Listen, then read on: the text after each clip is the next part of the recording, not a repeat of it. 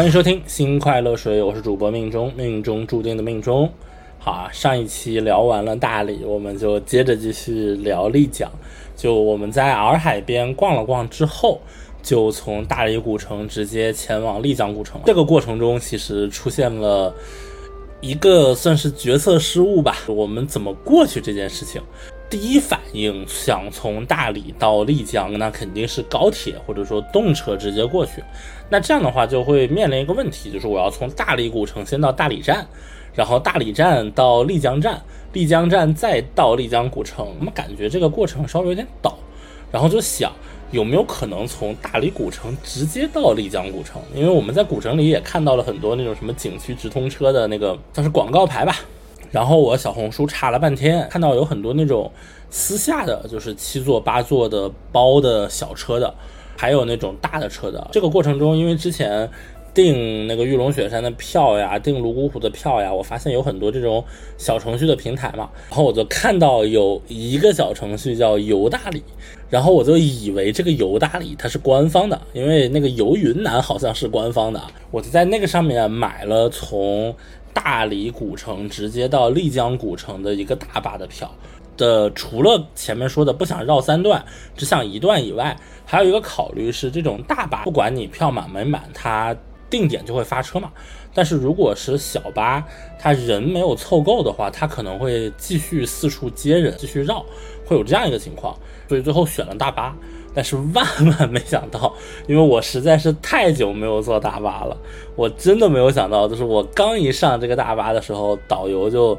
也不叫导游吧，就是那个售票员，然后就在那里拿一个大喇叭就开始讲说，哎呀，我给你们讲一讲去丽江和大理有没有一些可以避坑的地方。我说啊，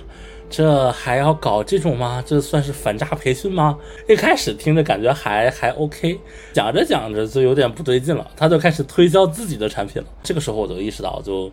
这其实并不是官方的，哪来官方的这种大巴呀？他就狂念，就是把所有能介绍的景点全都给你介绍了一遍，整整讲了1个小时啊！我真的很有点难以接受，因为我可能上高中以后我就没有再跟团游过了，所以这种导游反正我挺难接受的，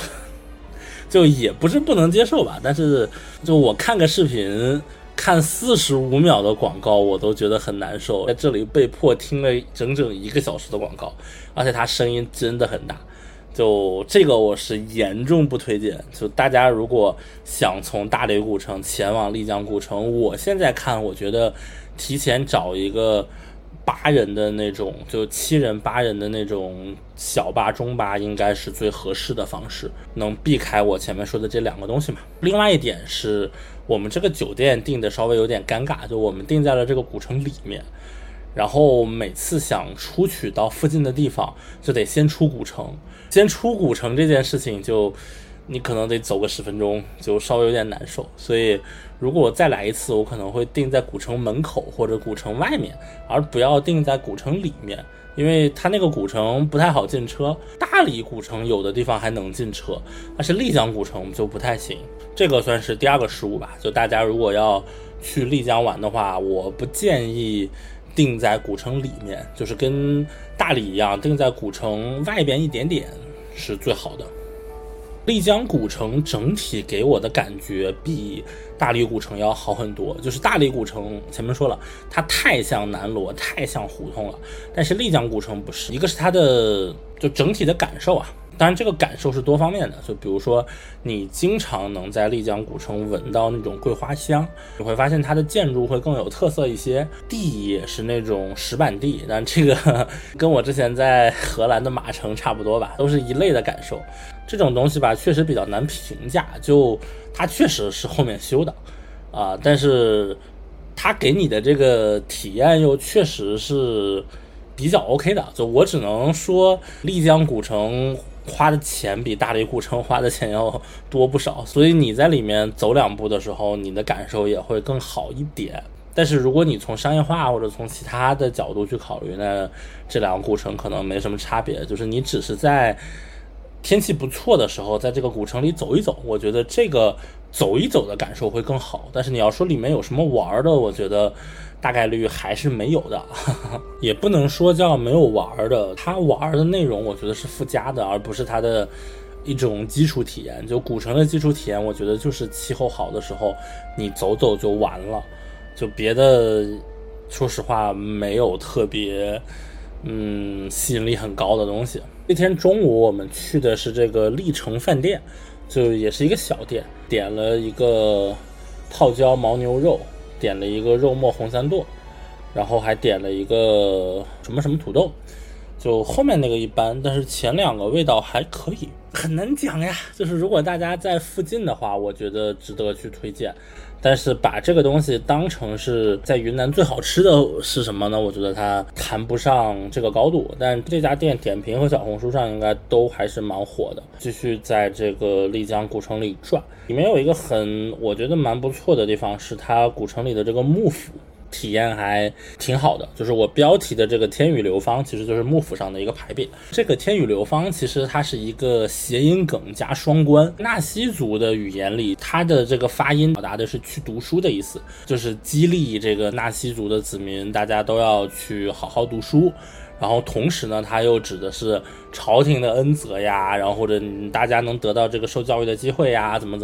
这个还蛮有意思的。然后我也买了一个有它的那个象形文字，边上配天雨流芳四个字的一个冰箱贴。幕府整体我觉得是非常好的，就它的那个免费导游和讲解的那个体验，你跟着它转一圈还蛮不错的。因为本人的这个文史知识比较匮乏，所以我是第一次听说幕府。之前那个幕府风云那个电视剧其实我也没有看过，我跟着它走了这一路，感觉还挺好的。我现在觉得这种真人的导览比你去各种博物馆有个机器按数字效果还是要好不少的。而且你有什么问题你也可以去问他，他带着你走一圈，告诉你啊，这边是明代的，然后这边是清代的，这里是干什么的，以前有个什么样的故事啊，体验还挺不错的。这个我觉得算是一个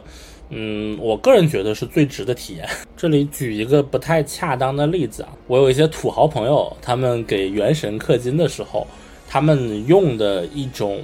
就他们的一种观点叫，他们觉得给元神氪的钱没有打水漂，开发组是真的有用这些钱去生产内容，不管是地图还是角色的。当然我不评价这个游戏它的内容运营，包括粉丝等等相关的，我就只说这种就是氪了金之后没有打水漂的另一种意义上的获得感，其实在幕府里是体验比较强的。就幕府的门票是40块钱一张，但是我花了这个40块钱，然后我跟着他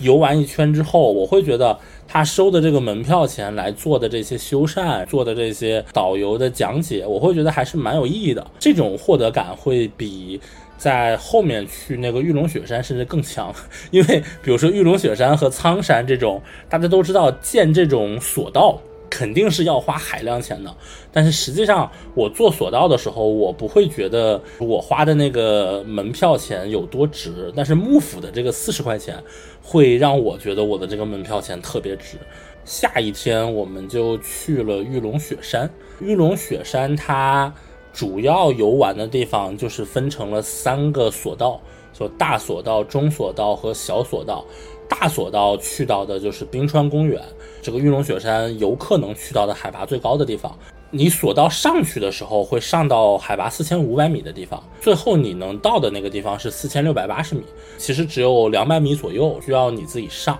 然后过程里反正我就狂吸氧，然后就上去了，就体验还可以。但是山在顶上人特别多，而且你会发现到了海拔4500米的地方，你出来之后你能看到一家正新鸡排。我甚至还碰到了有一个路人拿着一杯酱香拿铁上了4680米。我们中午从这个冰川公园下来的时候吃了一顿麦当劳，就它下面那个吃饭的地方麦当劳肯德基是都有的。在云南试吃了一下麦当劳，还是家乡的味道啊。过程里看到一个特别有意思的产品，是它有一个自动售货机上它卖一个东西叫讲解棒棒糖，就看了一下好像是那个棒棒糖上有一个二维码，然后你扫了之后就可以听讲解。每一个我发给他的人，他都跟我说你买一个试试。就这个东西属于是还是能让人眼前一亮的产品啊，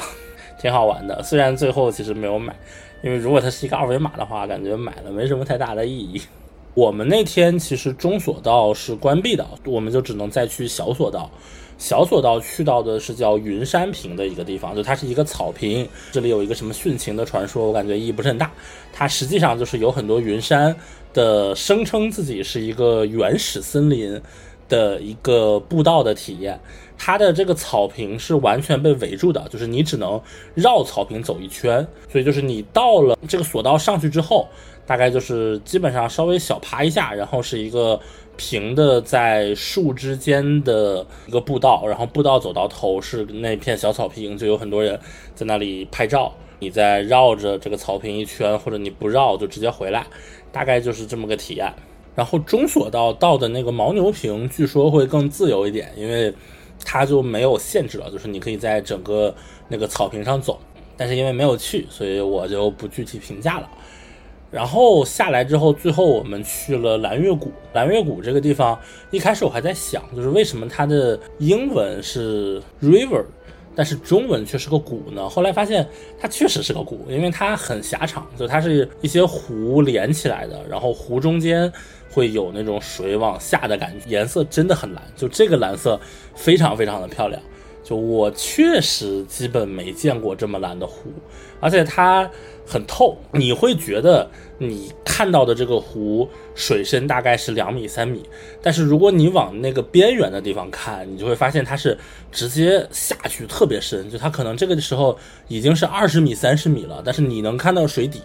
然后因为它特别深，所以它的那个蓝色就显得更蓝了。反正这个蓝色我觉得可能照片都不太好拍，然后有的时候它碰到反光了，真的跟宝石的感觉非常像。这个蓝色你叫我怎么形容呢？我觉得我再举一个例子吧，就是很多时候其实我们会拍一些现实中看着不是很好看的景色，然后拍完之后去 P 图嘛，去调色，然后让它变得非常好看，就这是一种模式。但是如果去拍这个湖的话，我就觉得完全不需要任何调色，就是只要你的相机或者你的手机，你的这个拍照能还原它这个颜色，能还原到100%，那就是最完美的状态。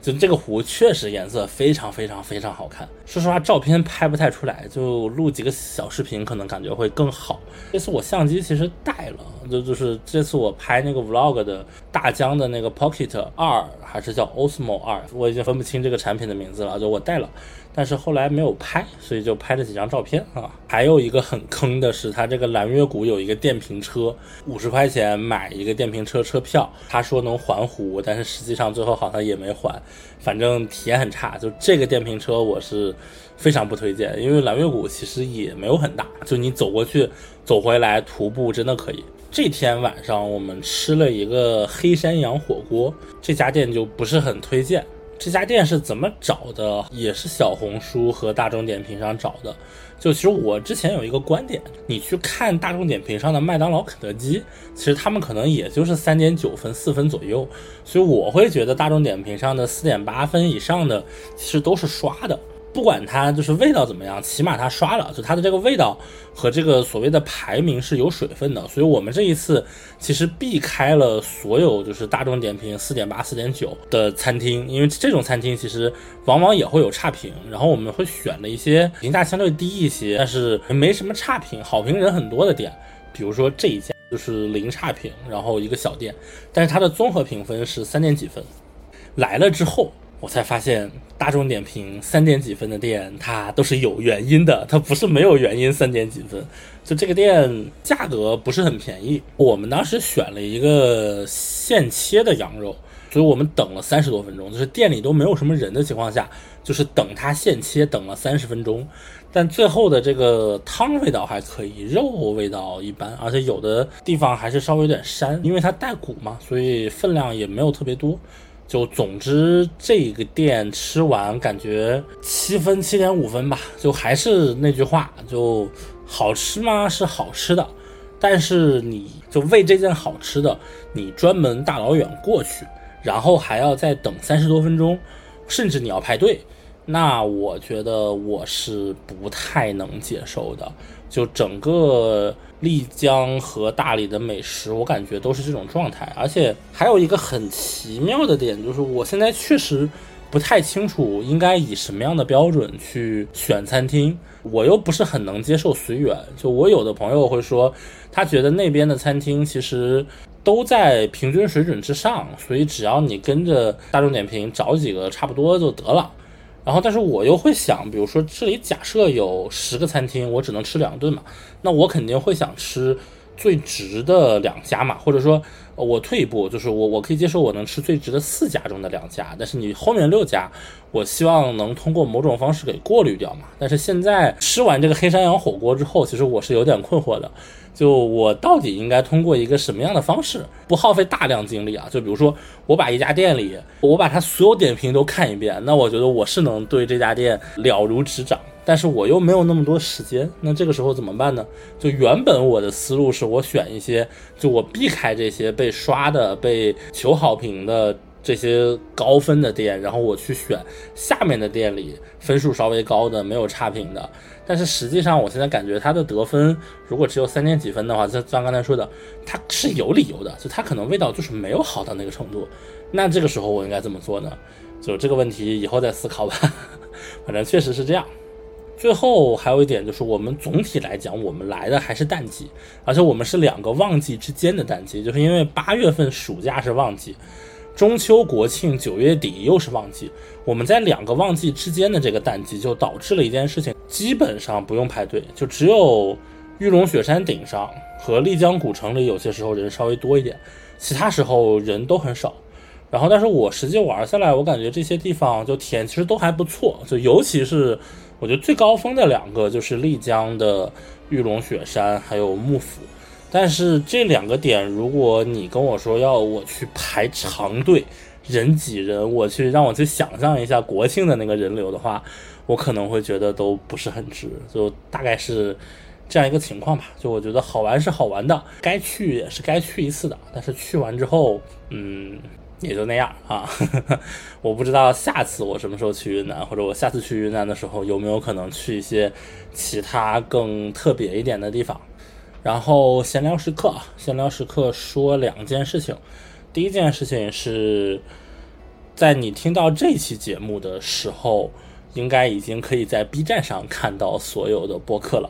因为很多我认识的人我给他们去推荐说哎呀我最近录了个新播客的时候，他们会跟我说哎呀我没有网易云，或者说哎呀我没有小宇宙，尤其是小宇宙，就大部分不听播客的人真的不装。就如果想要出圈的话，我觉得还是要依赖一些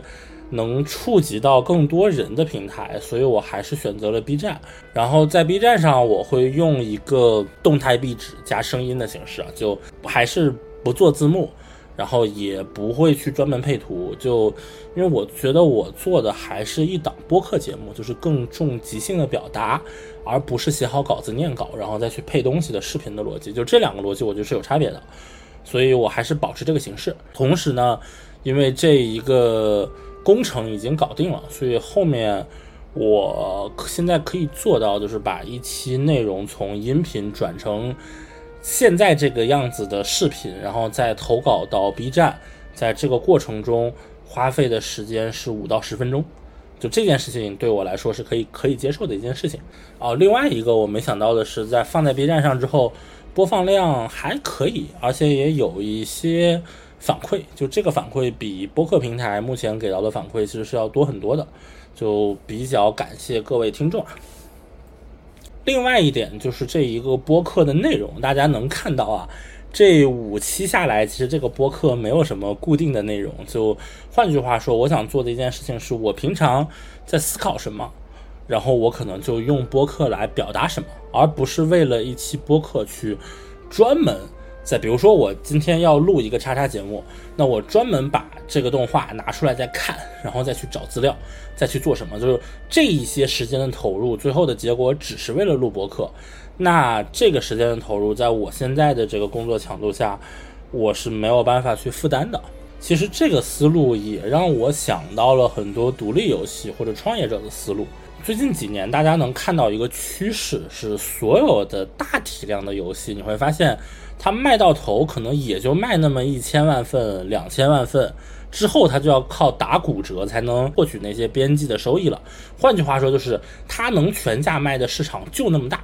但是任何一个 3A 游戏它所需要投入的成本，你团队的规模却一直在不断的上升。而反之，独立游戏却是一个成本很固定，就比如说是星露谷这样的游戏啊，它其实就是一个人全职开发出来的，但是一旦它火了之后，它的销量比起它的成本来说是无上限的。换句话说，就是 3A 游戏它的收入已经见顶了，但是成本在不断的攀升，那它的利润就会越来越小。而独立游戏它的成本其实是被控制住的，但是收入相对而言是没有限制的。所以独立游戏某种程度上讲，如果你讲产出比或者这个回报率的话，一旦它成功了，它的回报率比3A游戏是要高很多的。而这一切的前提就是因为它的成本本身是被控制的。换句话说，如果一个人，我再举一个去年最火的产品嘛，吸血鬼幸存者，它甚至就是一个独立游戏制作人自己用周末的时间做的。某种程度上，大家其实应该选择做这样的一个小产品，就是这个东西它一旦成了，能给你带来很可观的收益，但是它不成，其实你也不亏多少。就这个东西不仅是说经济上的问题啊，就包括时间的投入上也是这样的。所以我不会为了专门录制一期节目而花费大量的时间去查资料什么。那你也可以理解成这是某种程度上的输出倒逼输入啊。就我希望会把我生活中更关注到的，或者我最近研究的一些东西把它说出来，然后有些东西是滚出来的，而不是憋出来的。当然可能以后每隔几个月也会写一篇很大的文章，就是作为留档啊等等。但是这一个播客你会看到的是前面说过的游击战，是轻松的没有什么负担的一个游击战。好，感谢你的时间，我们下期再见。